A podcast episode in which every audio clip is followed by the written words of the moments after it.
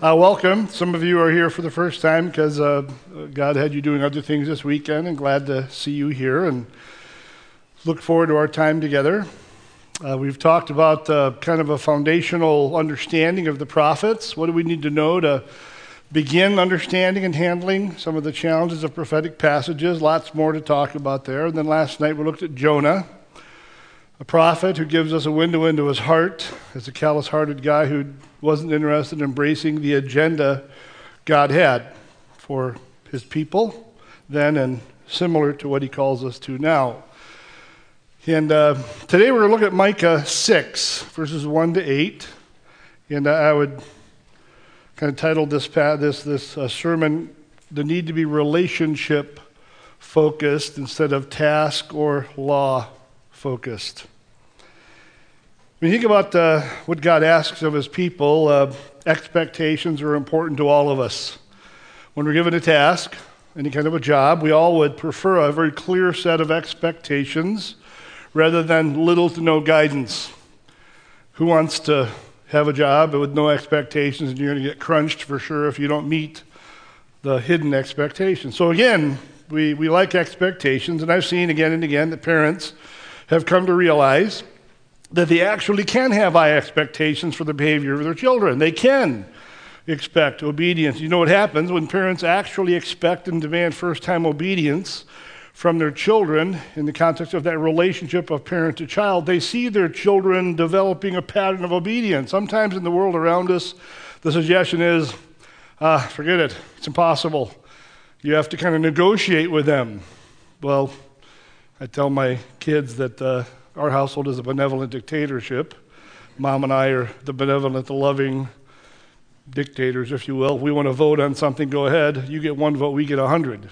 The point is, though, we're charting the course for our family, and so we've sought, as we've reared our kids, and we haven't done it perfectly for sure, but we've sought to expect respect and first time obedience. My point is, expectations impact life.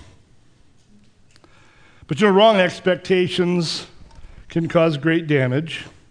In another area, when a, woman, a man and a woman get married, if they have unbiblical or incorrect expectations of what their God given role might be in that special relation, relationship, trouble is around the corner. Well, that, that whole issue of expectations can happen in a person's walk with God. You know, the various kinds of religions in our world that teach their followers to expect that their God will or must act in a certain way in response to their obedience. And this belief affects the conduct of the worshipers. Those worshipers often do what they do in order to convince their God to do something for them. So that's, that's a cha-ching, cha-ching kind of an approach. And then if life doesn't go well, you can automatically assume that they're bums and losers. Sometimes people are crushed by the experience of affliction because they've made the mistaken notion that their God is in the business of making sure that his followers have abundance and happiness. And that happens in Christianity too. Not just in the health and wealth gospel movement, but there are people in evangelical churches that have a mistaken notion of God's role and what he expects and, and what he, he does in connection to how we live. And the short version is, different message, is that what we do is not buying God's favor. What we do is meant to be the overflow of a heart that's been so infinitely internally rich, enriched, that we long to honor his name by obeying. We're not getting anything out of the deal because we've gotten the best eternal salvation already. So, even in our world, there are believers who put themselves in a kind of religious performance treadmill. The expectations that God has for his followers dominates their attention. Now, I want you to understand, and We'll talk about this later as well. I, God has given us expectations, and I'm not throwing those under the bus. I'm not throwing them out the window. He has commands and prohibitions He's given us. I'm not saying those are unimportant. My concern is when, when Christ followers put those expectations God has as the dominant thing in their lives. They're a rule focused, task focused pursuit of God. And in this situation, what God demands, the rules and requirements are the primary object of their focus. And,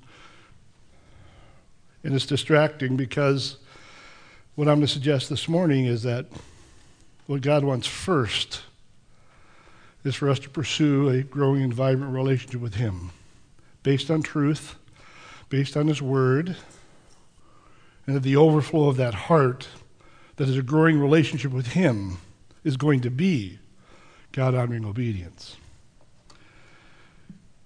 So, what would you say God expects of us? What does God want most from us? Well, this morning in Micah 6, we're going to see what the biblical prophet had to say about what God wants most or first from his children. Now, I normally want to set this chapter in its larger literary context, and I put together some notes to that effect, but out the window they go. I just have to be realistic. And uh, let me just tell you a few things about the time in which the prophet Micah lived and ministered. He was a contemporary with the prophet Isaiah. Uh, Isaiah is called like the city prophet, ministering to royalty and the upper class in Jerusalem. And Micah was the kind of the country prophet out in the out in the hinterlands, preaching to God's people in different parts of the southern kingdom. He grew up in a town called Moresheth, Moresheth Gath, down in the Shephelah, down in that area to the to the west of Jerusalem. In addition to some good news, Micah has uh, Micah 5 2. He talked about the coming of this promised one, who will be born in Bethlehem Ephratah, and who will who will eventually rule over this world according to God's will. In addition to that good news, Micah does present a fair bit of bad news because he's dealing with a hard hearted, rebellious nation. He has to rebuke the pattern of God's people to pursue rebellion. And one of the big problems he confronts is Israel's tendency to keep up their religious appearances, eating the right food, offering sacrifices, celebrating the feast days, while at the same time, their dark hearts drove them to treat fellow Israelites with injustice and a lack of compassion. They, they, they're putting God on display in the way they're even treating each other, all the same time they have that veneer of obedience going on. They didn't clearly understand, they clearly didn't understand what God wanted most from them. He didn't want, primarily, fundamentally, activity, tasks being accomplished, religious performance. He wanted obedience for sure. But we wanted first was to have a growing, vibrant relationship that his people were pursuing with him by faith that showed up in radically different living that provided a clear picture of who their awesome and great God was. So, I hope in this morning's message we'll see that God desires that we as his children have a true and sincere, growing relationship with him from the heart, inside out. He longs that our walk with him is not merely an external show, a, a veneer of spirituality, but more importantly, an inner reality that shows up in world impacting obedience. So, we're going to begin by looking here at Court is now in session, chapter 6, verses 1 and 2. Let's, let's go ahead and look at Micah 6.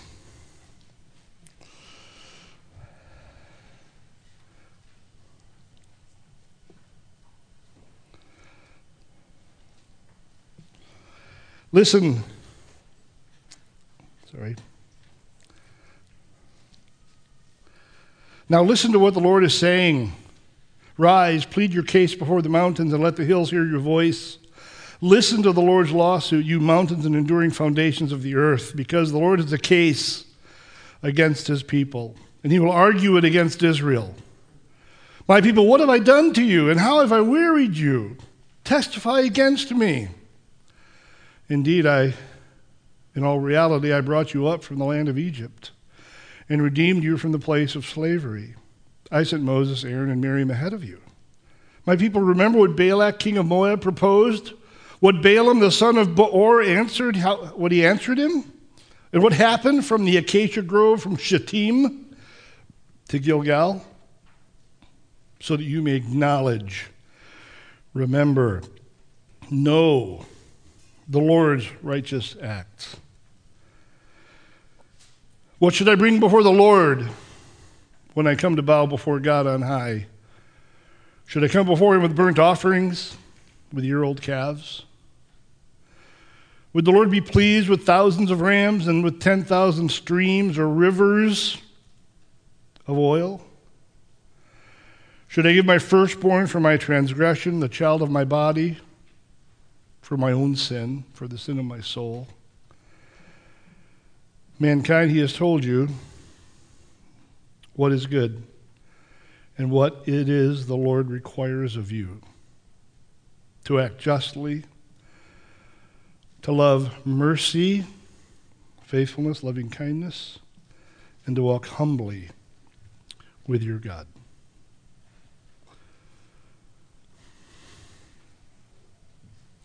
So, we have court is now in session, verses 1 and 2, the first major point of the passage. In our litigious society, we have heard of all kinds of lawsuits that are brought before our court system, and many of them, not all, but there are a lot of them that seem to be totally frivolous lawsuits that crowd the legal system, as well as some important ones. But Micah 6, 1 to 8, represents a lawsuit that God brings against Israel.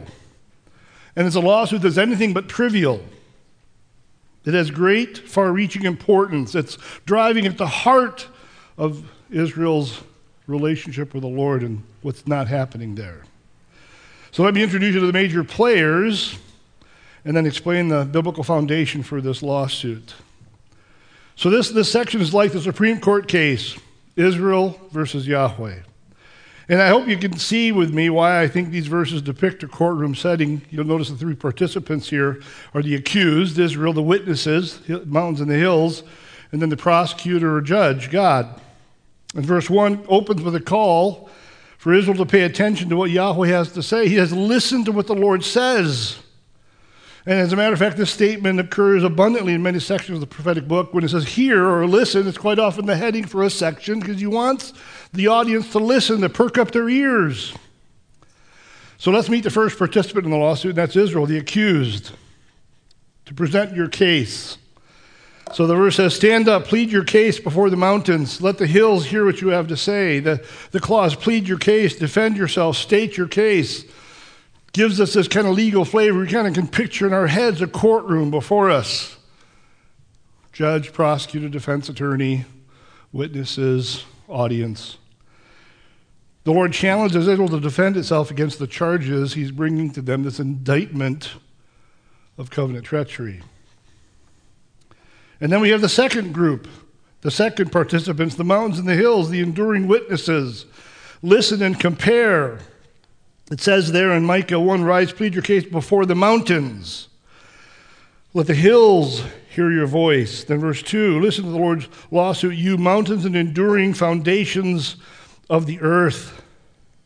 What's the deal? Mountains and hills, mountains, the enduring foundations of the earth.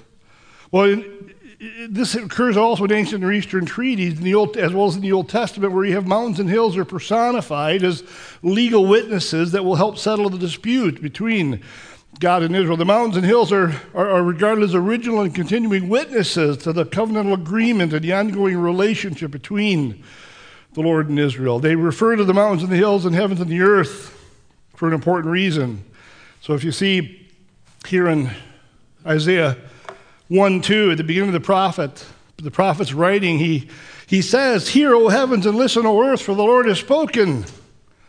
And, and that isn't just trivial language. That's meant to do is to call the, the, the listeners back to the idea that God had established a relationship with them through Abrahamic and Mosaic covenant. And in that Mosaic covenant, he's calling for their loyalty. It's something to which they'd committed themselves.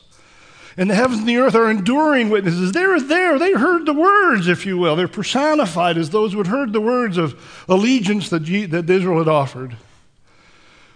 They're enduring, consistent witnesses that can testify to what Israel professed they would do. Deuteronomy 32 1. Listen, O heavens, and I will speak. Hear, O earth, the words of my mouth, because they were there. And so the Lord calls forth for these participants to, to speak, if you will. So when the biblical prophets refer to the heavens and the earth or the mountains and the hills as part of their exhortation, it's not just a meaningless reference to part of creation for who knows why.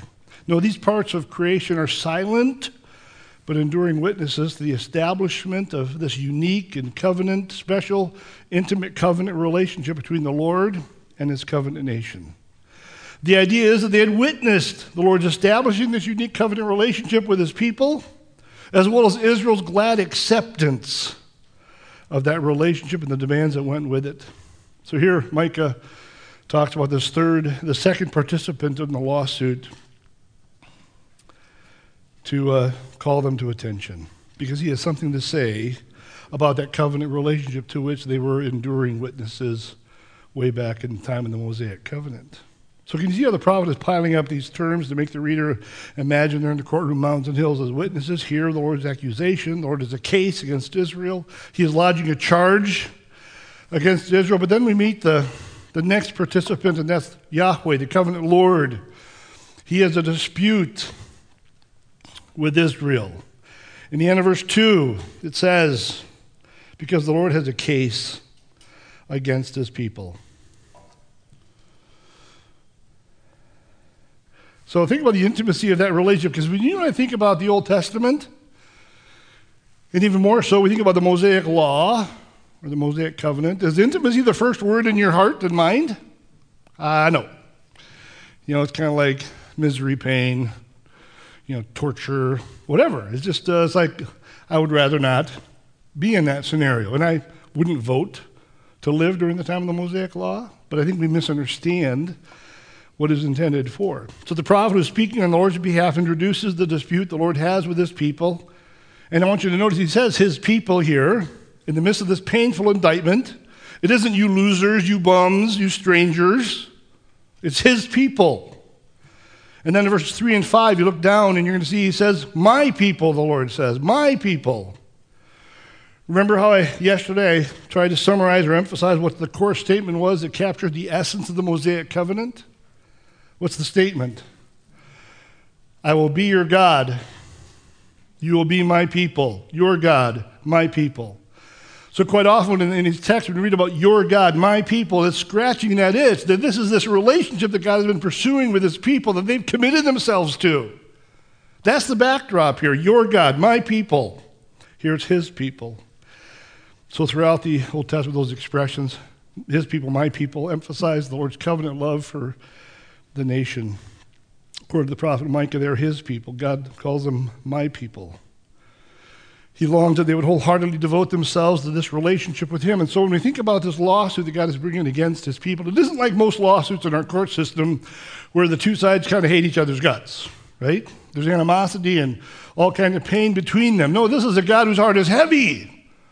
That the people that he's chosen have so pursued this life of covenant treachery that he has to bring this indictment, this lawsuit against them. Then we come to the severity of the charge. For the Lord has a case against his people. He's lodging a charge against Israel. What's the point of this whole lawsuit thing? Because the prophets do this regularly. There's this prophetic lawsuit form that shows up in the prophets. Well, first of all, we have to understand the theological foundation for all this legal emphasis. It isn't like Mike is a lawyer who's just trying to ply his trade here.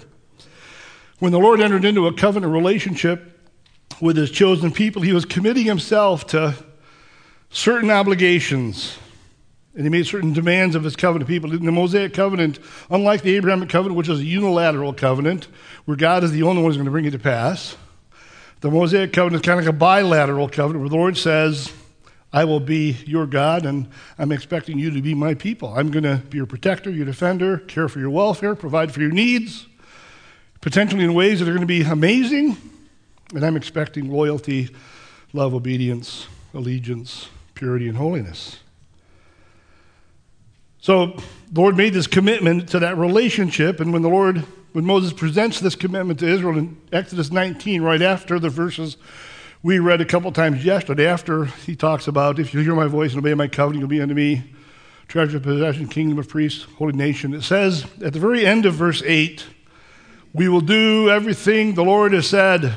We embrace this covenant relationship and the expectations that come with it, the, the expectations you've given us to help us be your people. So they committed themselves to this exclusive covenant relationship with the Lord, their maker, their creator, their redeemer. But throughout the history of Israel, all too often, they committed covenant treachery. They rejected Yahweh's exclusive claim on their loyalty in their hearts. We talked yesterday how a big problem addressed by the prophets and they've sinned and better repent is this idolatry, is the Yahweh plus.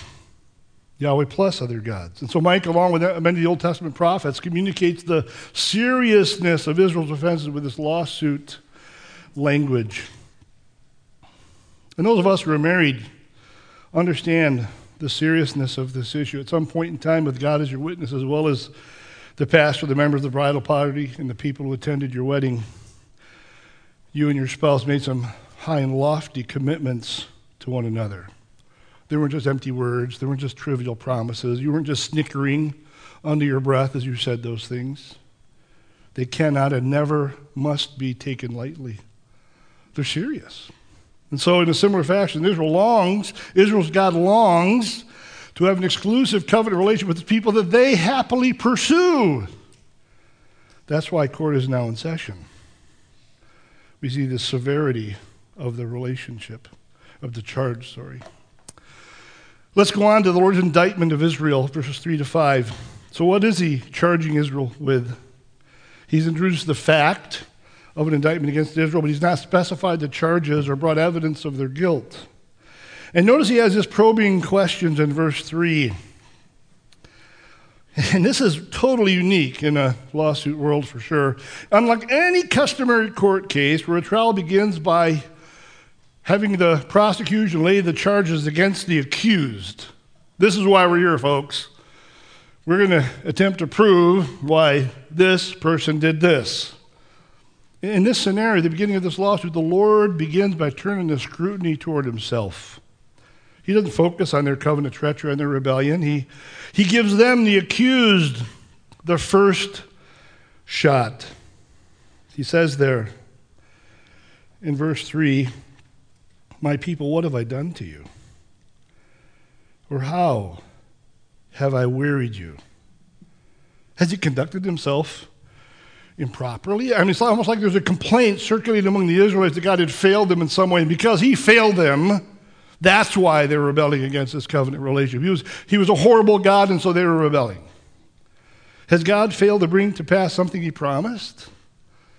My people, how, what have I done to you? How have I burdened you? How have I wronged you?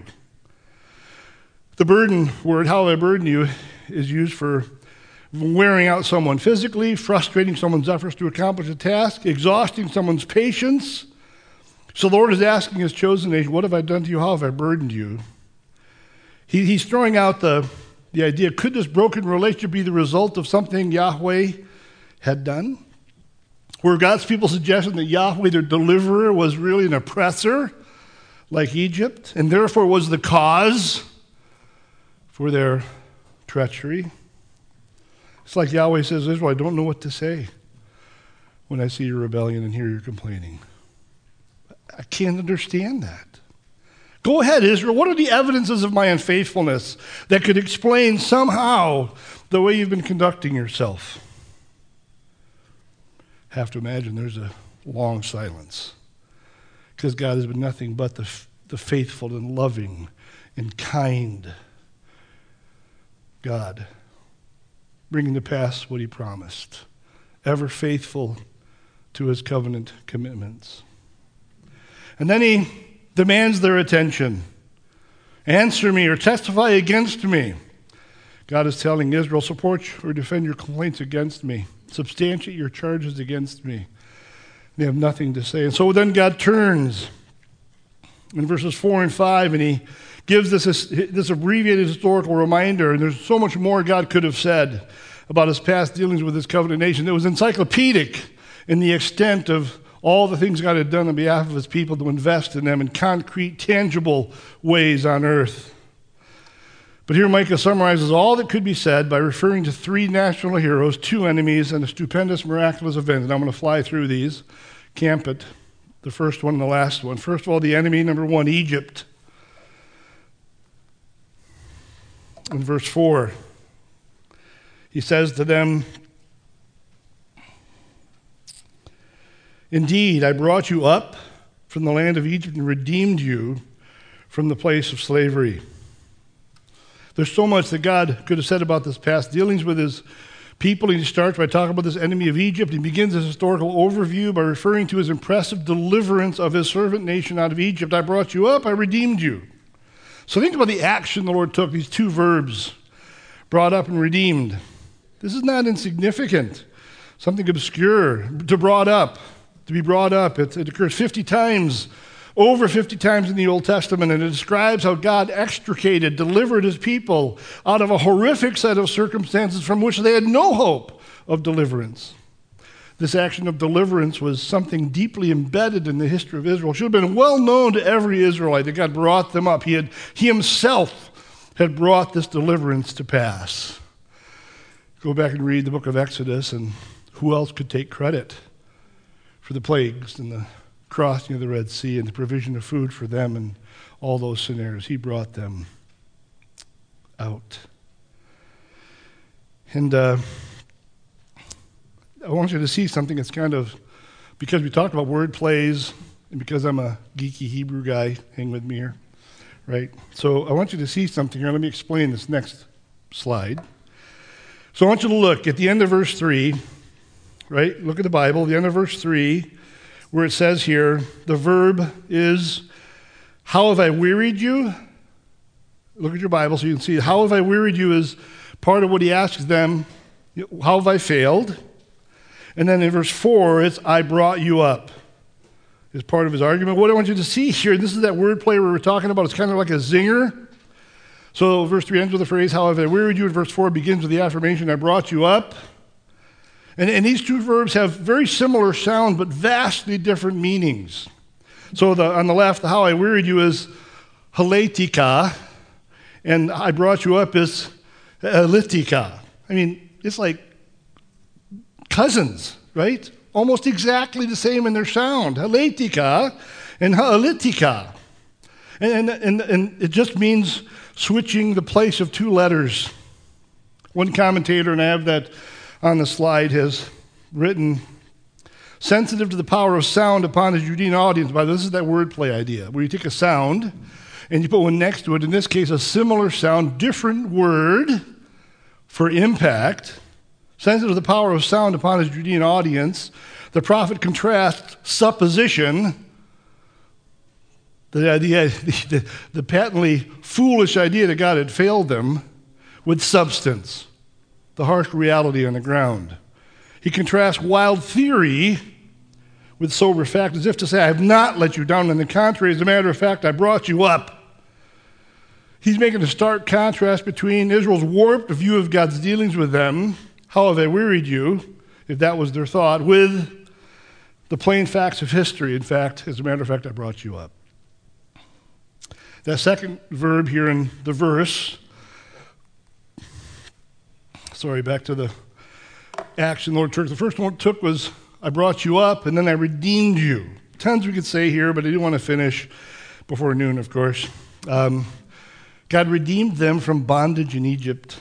He freed them from their downtrodden existence of, as slaves. And, and, the idea of redeem, redeeming them is a, a, a redemption in, in, in, history, in concrete ways. That really is the foundation for understanding redemption as individual salvation in the New Testament. But the Lord is not motivated by their obedience, but because of the relationship He has initiated with them. And He has promised to them that He will bring them to the land of promise and He will make them a nation.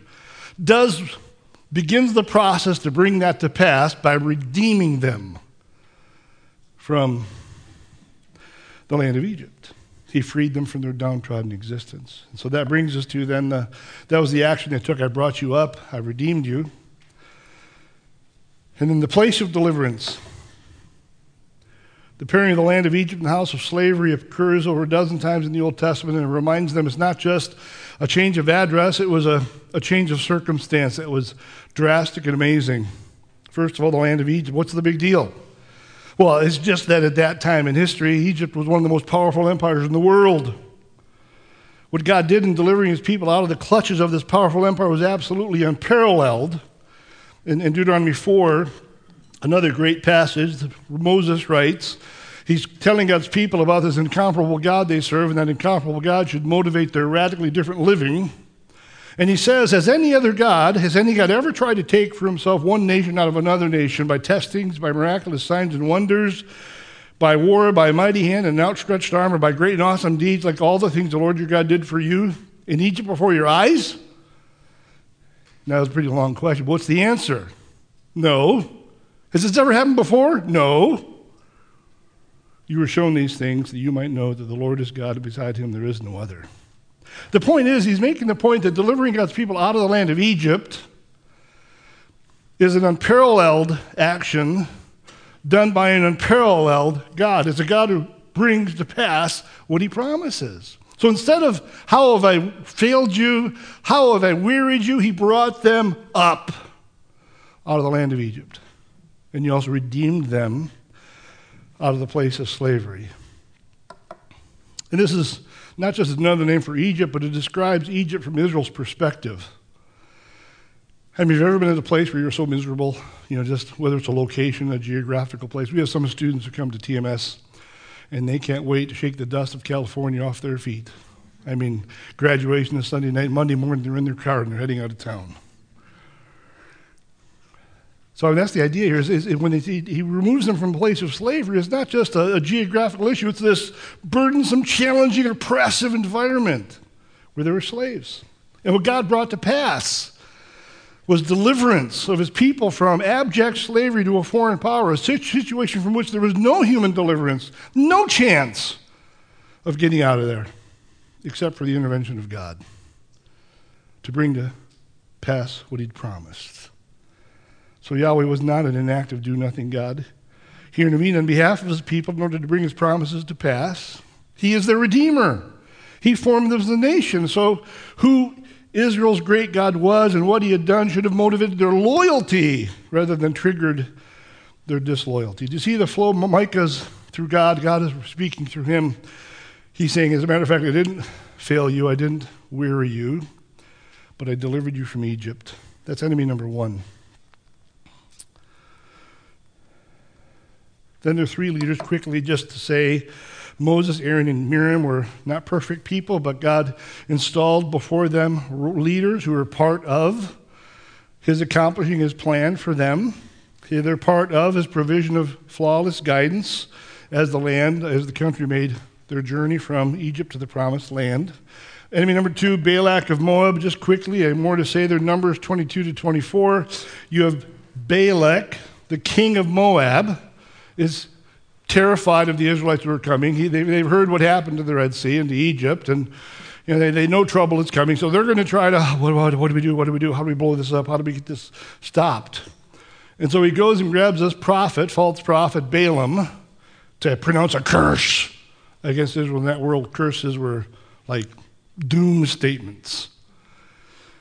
And even though God isn't worried about Balaam's curse, it isn't like Balaam could have made something happen for his people who are hearing the curse in that world and to, and to demonstrate his absolute supremacy over even this effort by Balak, king of Moab, the Lord circumvents the plan to have Balaam curse God's people and forces Balaam to pronounce a blessing on his chosen people that included a prediction of the coming Messiah.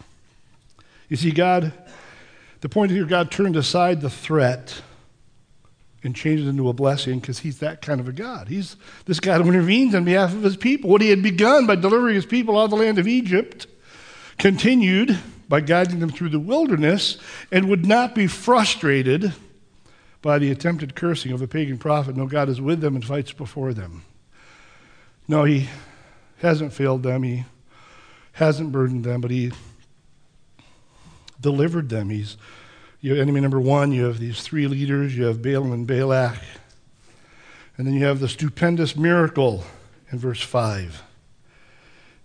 Verse 5 says at the end, What happened from the acacia grove or Shittim to Gilgal? Well, where are those?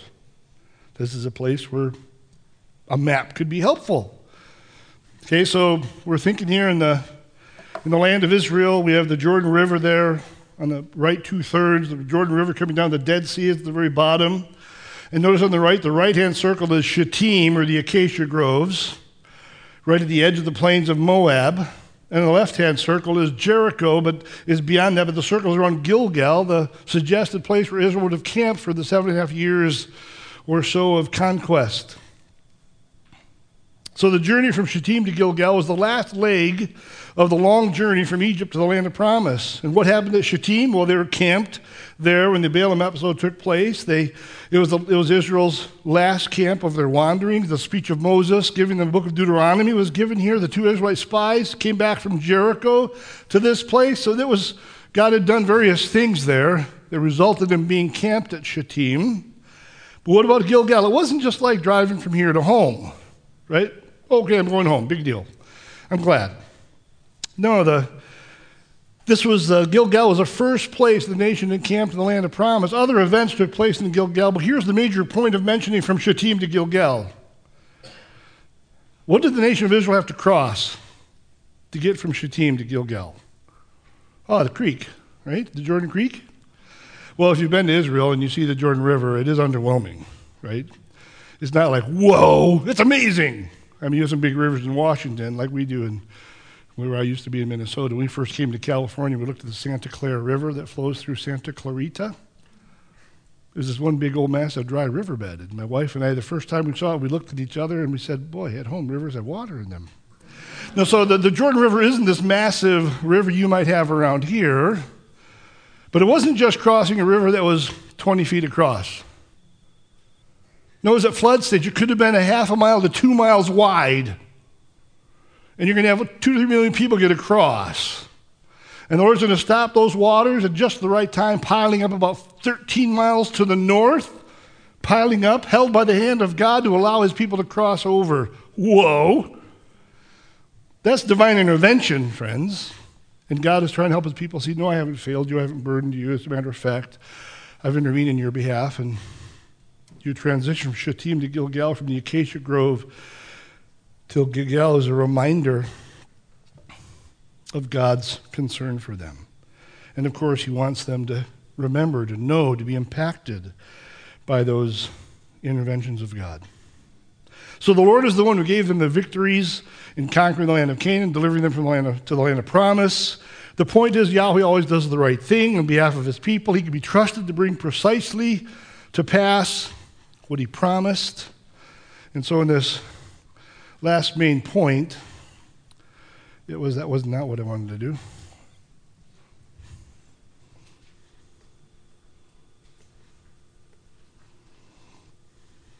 Yeah.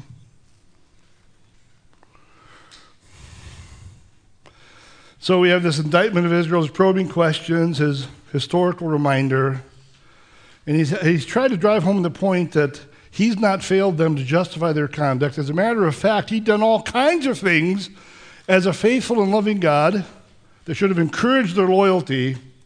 And then we have Israel's response to Yahweh, verses 6 to 7. And you see, here's, here I'm suggesting here to you that you kind of have this pause between verses 5 and 6. After hearing Yahweh's painful questions and his convincing summary of the repeated interventions on their behalf, Israel should have been speechless. I mean, they should have been a pile of goo on the ground, right? Not even thinking of any justification for their covenant treachery. It's almost like we should be able to hear them say, Houston, we've got a problem.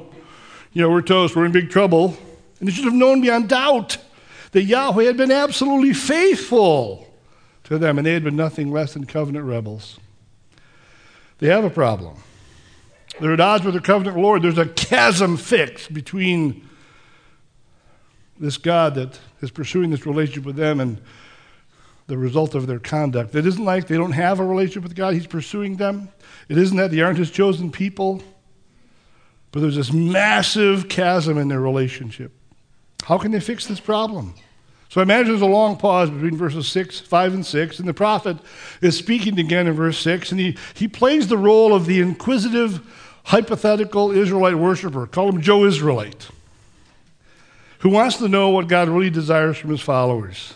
I want you to notice something with me here as we go through this. This hypothetical Israelite speaking in verses 6 to 7, he doesn't seem to be speaking directly to the Lord.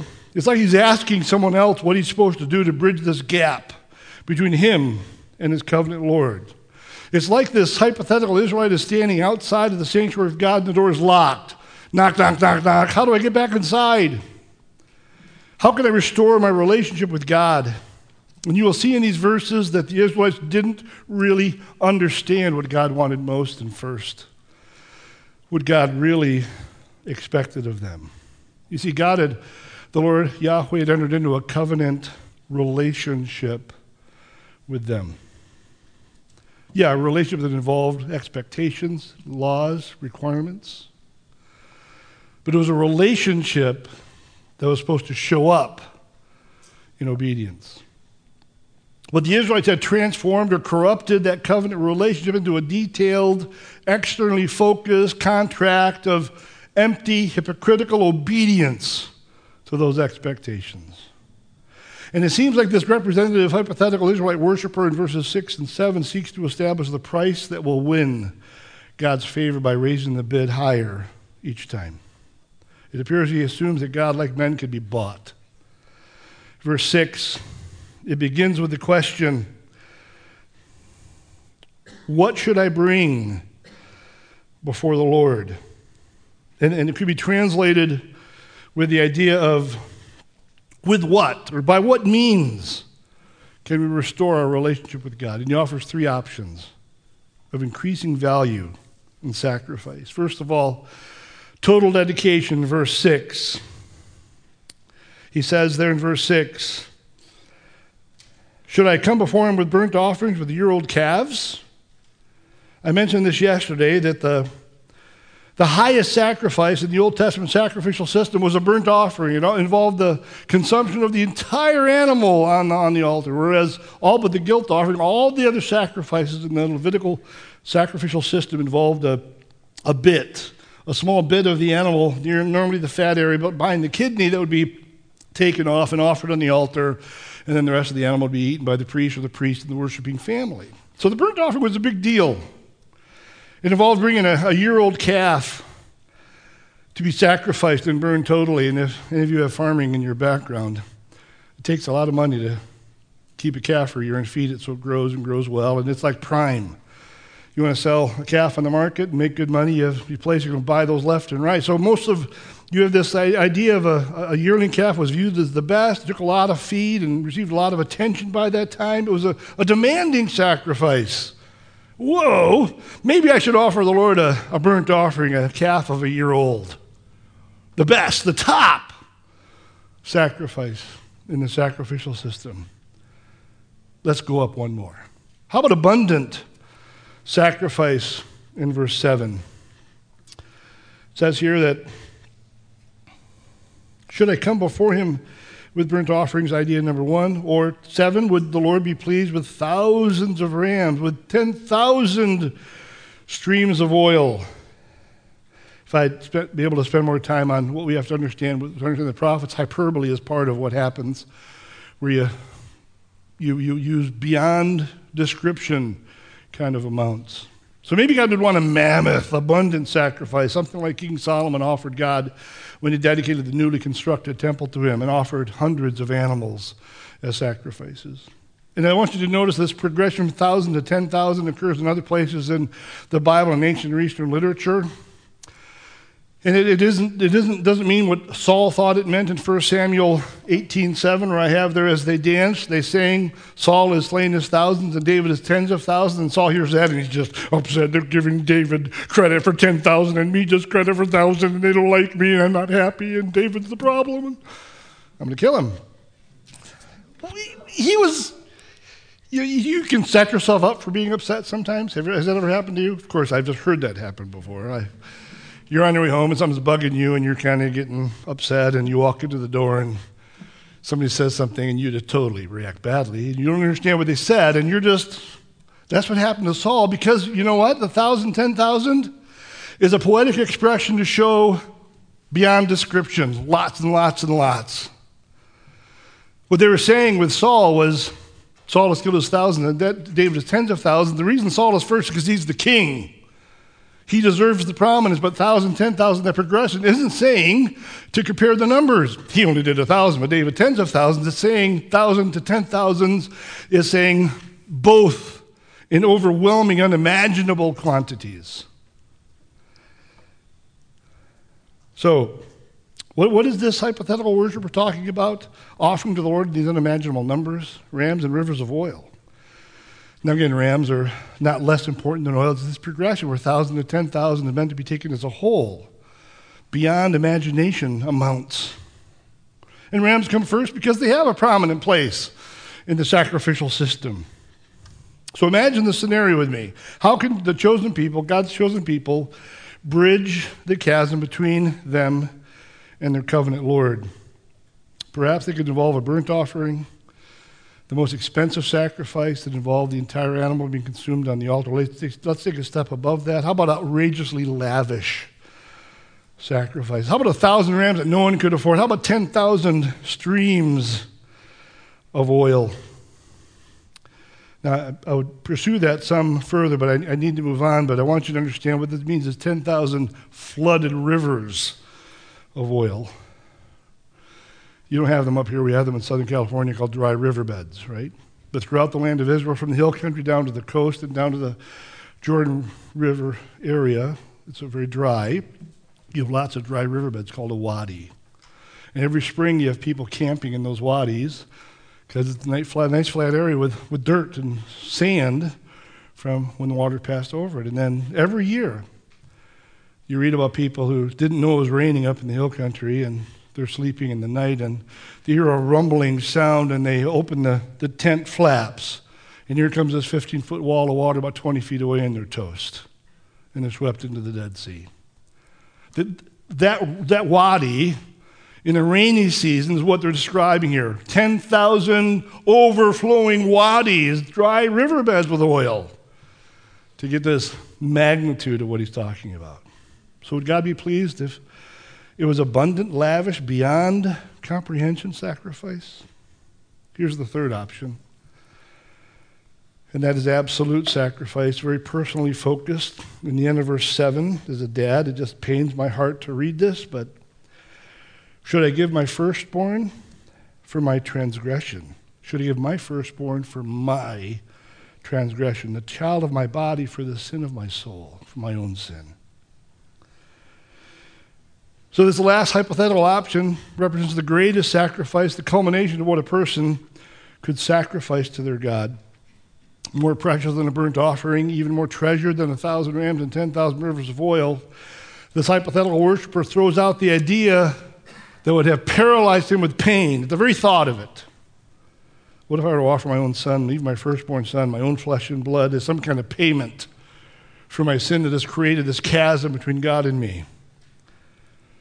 Those are the three ideas. And we come to God's, Yahweh's remedy for his covenant nation. I'll come back to that. Now, it's almost like there's another pause between verses 7 and 8. The hypothetical worshiper is offered his suggestions, and to be frank, all of his ideas were bonehead suggestions, just dumb. Israel didn't get it. Now, let me illustrate it this way, guys. Do you empathize with this? Have you ever said or done something really stupid that, you, that did not make a positive contribution to your relationship with someone you love. I'm thinking of guys, our wives. You know, you, you say something or do something, and it's like you just created this gap. You're not just locked outside, you're locked in the doghouse or the deep freeze. What should you do? How do you get out of the doghouse? How do you get out of the deep freeze? Here are a couple of ideas. I'll go and buy my lovely bride some flowers. Maybe I should go and buy that mixer she's been wanting for my wife. It'd be maybe I would take her garage sailing. She loves garage sailing. Now, at the outset, let me say that those are all bonehead ideas in this context. I'm not saying that bringing home flowers to your wife, buying her that mixture, or doing something with her that she really likes are not good things. Here's the point. When we have some kind of a, a tension in our relationships with people we love, the solution rarely revolves around things or stuff. And yes, there are things we can do to help restore a relationship. There, there's stuff that could be involved as part of that, but you know what? In that, in that whole illustration of, let's say, you or me with our, our sweet wife, and we've kind of created a gap. What we generally need to be, to do in, in those relationships is to be a loving husband who lives as if your and my wife is the greatest treasure to us on earth, to live that way, as opposed to checking some items off the get out of the doghouse list. See, the prophet Micah here transitioned from the Israelite bonehead ideas, which revolve around stuff, to what God is really looking for. And without introducing a new speaker in verse 8, the, the verse makes an abrupt but fundamentally important affirmation. The prophet switches roles, taking off the robe of the hypothetical Israelite worshiper, asking questions. And now he returns to being the prophet of God, giving God's message to his people.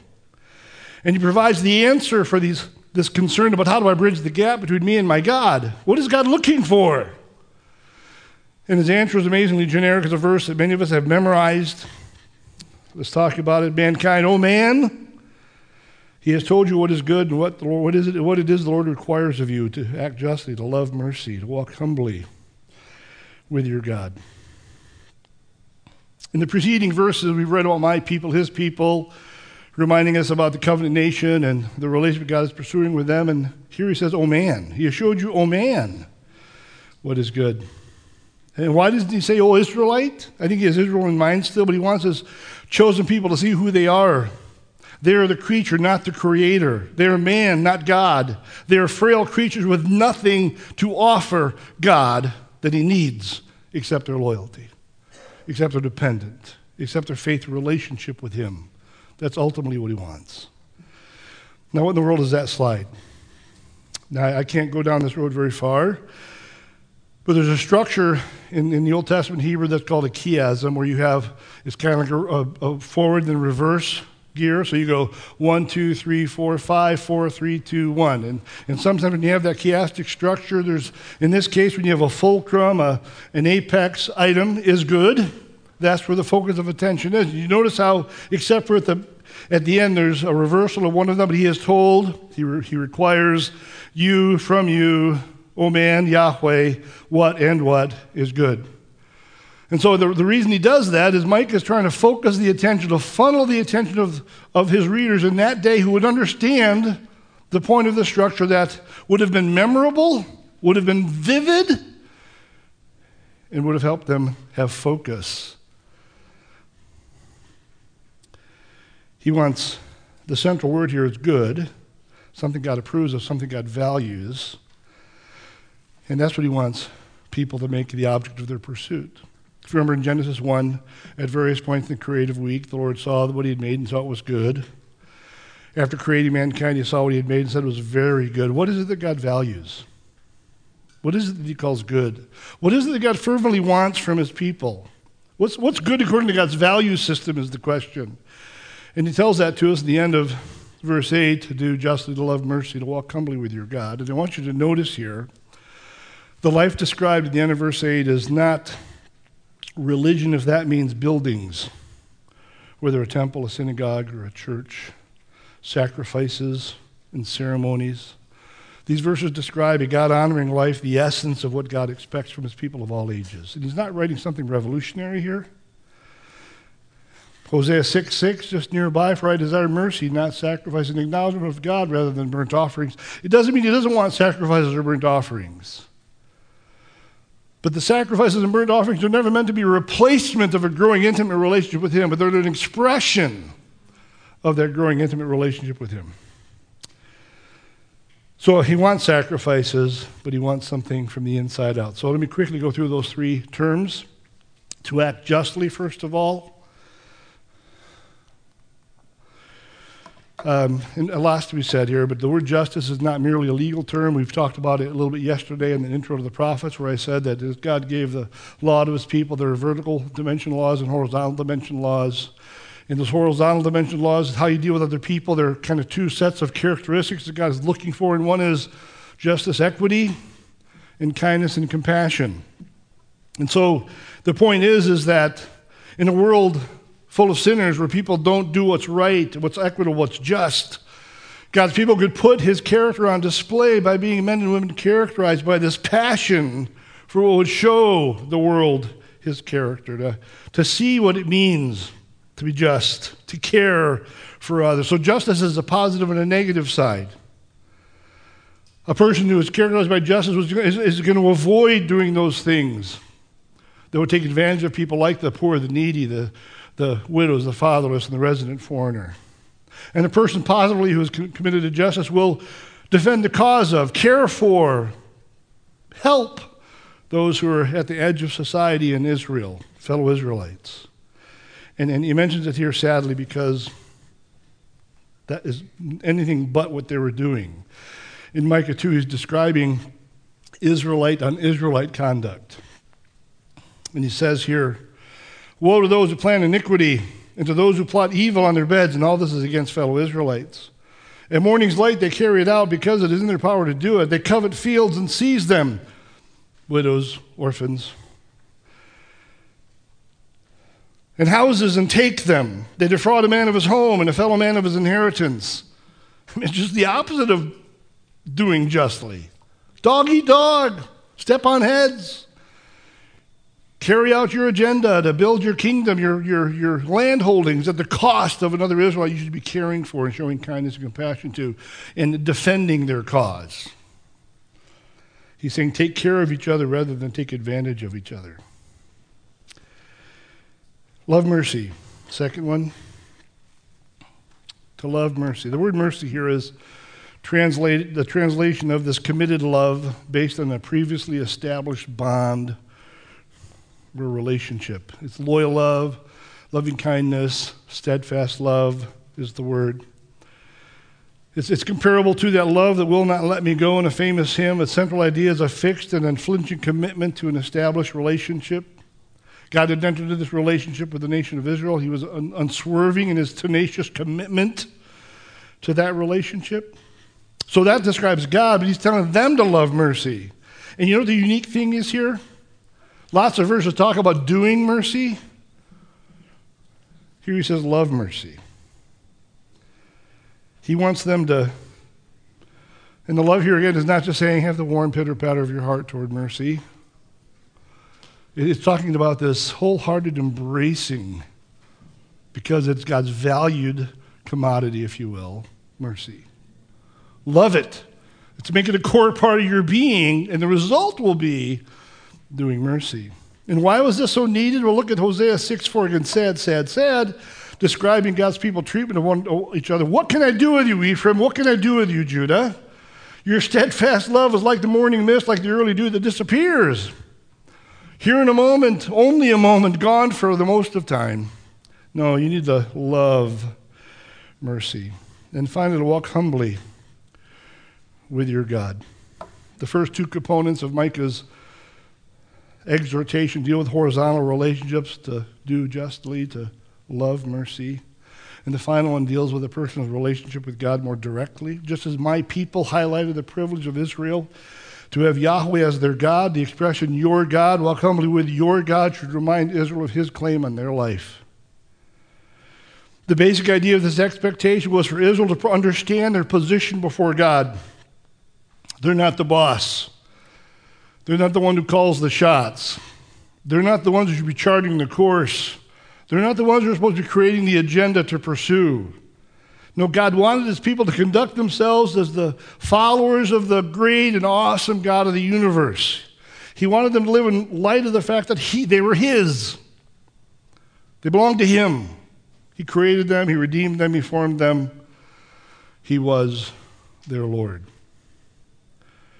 They need to live in light of God's word, not their own ideas. Pay attention to God's will, not just focus on their own desires.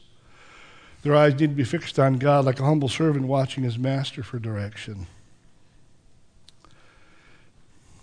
So, the prophet Micah says to his people who seem to be thinking that stuff and things and rule keeping was how they're going to fix this chasm between them and God, and no, it was relational. Was pursuing a growing intimate relationship with Him that, that, that involves internal reality. All of these things start in the heart. To, to do justly, to love mercy, to walk humbly with your God is something that is the overflow of a heart that's on fire because there's an awesome God that has captivated their attention. So, do justly, love mercy, walk humbly with your God. Oh, wow, is that all God asks from us? well, on the one hand, it's not a complicated formula. For sure, it's very simple. It isn't like 613 rules that are the summary of what God wants. It's this internal reality that shows up in obedient living, yes, obeying those expectations of God in a way that puts God's character on display. So there is a there is a simplicity here. It's not rocket science, but on the other hand, it's one of the greatest challenges we'll ever face. One of the scholars had this to say about the life envisioned by Micah. At first, it does not sound like much, but it's more than enough for a lifetime. So, as you look at God's expectations for his children, for his followers, for the nation of Israel, is there anything of relevance for us, his children in the church, found in Micah 6? Well, does God want mere external conformity to a list of rules and regulations, no matter how biblical that list might be? Does God want fundamentally, importantly, primarily external conformity to a list of rules and regulations, no matter how biblical that list might be? Is he only interested in church attendance, offerings, Christian service, and so on? No, he wants his followers to be devoted to him from the heart, just like the Lord demonstrated his expectations of his people through the prophet Micah. We can see what the Lord expects of us today. He desires that what his children do, their obedience, is a manifestation of what they are spiritually and not a cover for it. As far as our horizontal relationships are concerned, I think John 13, 34, and 35 scratch this itch. A new commandment I give you love one another as I loved you. So, so you must love one another. By this, all men will know that you are my disciples if you love one another. Do, do justly, love mercy. Live a radically different life in a way that puts God's character on display. That's exactly what John 13 is talking about. God wants us to manifest His character in our dealings with our spiritual brethren. And so, where are you at in your relationship with God, and what kind of a chasm is there in that relationship? Whether you're fixing the chasm or you're just pursuing God with a, a growing vibrant relationship, this needs to be part of our lives. Inside out, conduct that is part of a vibrant, growing relationship that put God's character on display. And, and, and think about it with you and your fellow believers here at Living Hope Bible Church. How easy it is for you and me to carry a grudge against another brother or sister in Christ who has wronged us or said something that we don't like. What does it take to make us bent out of shape or upset and have tension? How sensitive are we to the needs and the hurts of those around us in a way that shows up in action? Would anyone have the slightest idea that we are his disciples by the way we care for each other, doing justly, loving mercy? No, I'm not saying this because Pastor Joe has told me you guys are bums and you hate each other's guts and you aren't doing this. But like me, you have sinful hearts. You can get off track. You can get consumed with other things. The point is, when you think of what God wants most from us, He wants us to live a life that puts His character on display. And there are horizontal implications of how we do that. And then, with regard to our walk with God, remember it says, Walk humbly before your God in 1 Corinthians 6, Paul writes, Do you not know that your body is a temple of the Holy Spirit who is in you, whom you received from God? You are not your own. You're bought with a price, therefore honor God with your body. Just like Israel was created, formed by God, He was their Redeemer, He was their Maker, He was the one that was to be their sovereign, their, their, their Lord that they followed and pursued. Do I live? Do you live like one who belongs to God when we sin, when we neglect to carry out a command from an inside out way, when our heart is not moved by the spiritual needs of others in the world around us? Can we say we're really walking humbly with our God or living like those who have been bought with a price? And my heart is convicted by these very questions as well. So, what does God want from us as His children, as His followers? As, was, as with Israel of old, He longs that we have a relationship with Him that's from the heart. And again, I in no way want to diminish the importance of concrete acts of righteousness, avoiding sin, practicing righteousness, obeying God's expectations. I want to make sure this one point is clear. God is not at all, at all interested in heartless obedience, a ritualistic crossing of our theological T's and dotting of our I's. The Lord wants each adult, each young person, each child to obey Him and to avoid unrighteousness because it's what our heart compels us to do. He has showed you, O oh man, what is good, and what does the Lord require of you but to act justly and to love mercy and to walk humbly with your God. May God help us to have a proper relationship with Him, a relationship with Him that's growing and vibrant, that comes from the heart, that shows up in, in world impacting obedience, putting His surpassing character on display. Father, I thank you again for this powerful set of truths that comes from one of your prophets that was meant to strike the heart of your covenant people in the Old Testament, but praise God, it was meant to strike our hearts as well. I do pray that we would never be content with going through the motions, pursuing things, stuff, activity alone. There really is nothing less than a veneer to cover who we really are. I pray that you would help us to hunger and thirst for a, a life that lives a pursues a life of loyalty in an inside out way from heart to the outside so that we can consistently and vividly put your amazing surpassing character on display. I pray that the brethren here at living hope would be more able to be a light in a dark world to point the people in their lives to your awesome greatness and your amazing love and mercy and grace in a way that would draw them to salvation or convict their brothers and brothers and sisters in Christ to pursue you even more. And so we ask by your Spirit to be able to, to help us be who we can't be on our own, to do what we can't do on our own as part of this pursuit of you from the inside out. In Jesus' name, amen.